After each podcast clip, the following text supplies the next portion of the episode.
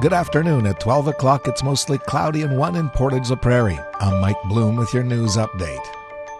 Earlier this week on Monday afternoon, Manitoba RCMP received information from the Moosomin detachment that a man driving a stolen vehicle had refused to stop, attempted to ram officers, and fled on Highway 1 going eastbound. A description of the vehicle was obtained, and RCMP officers in the Brandon area spotted the vehicle traveling at a speed of over 200 kilometers per hour along the highway. An attempt to stop the vehicle was unsuccessful, and the last known sighting was relayed to Portage la Prairie RCMP. Officers in Portage set up along Highway 1, and when the suspect vehicle approached, a spike belt was deployed. The suspect's vehicle collided with the belt and continued to drive for a short distance before going off the road and into the ditch. The suspect attempted to flee on foot from the vehicle but was subsequently arrested.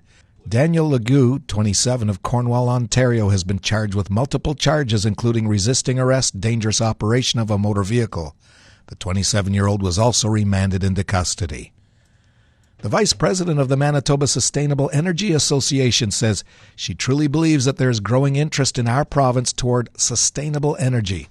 Here's Lorena Mitchell. I think it has to do with the awareness of the environment. It is a movement across Canada, and there's a large number of people now aware of, of their impact on the environment and they're learn, wanting to learn more about how can they do better. Mitchell explains they're hosting their annual conference today in Portage called On the Road to Net Zero by 2050.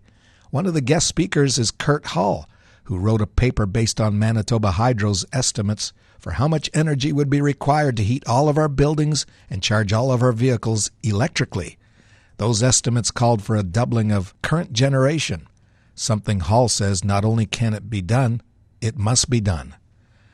This might not be the tick TikTok you're used to. Ticks can be a nuisance to anyone looking to enjoy the great outdoors, and their time to shine is right around the corner.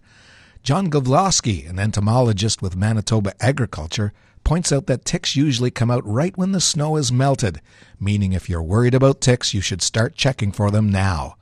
Everyone thinks of Lyme disease as the main risk when they think of ticks, but as Gavloski explains, not all ticks cause the disease. Most ticks that people get on them are the wood tick, sometimes called American dog tick.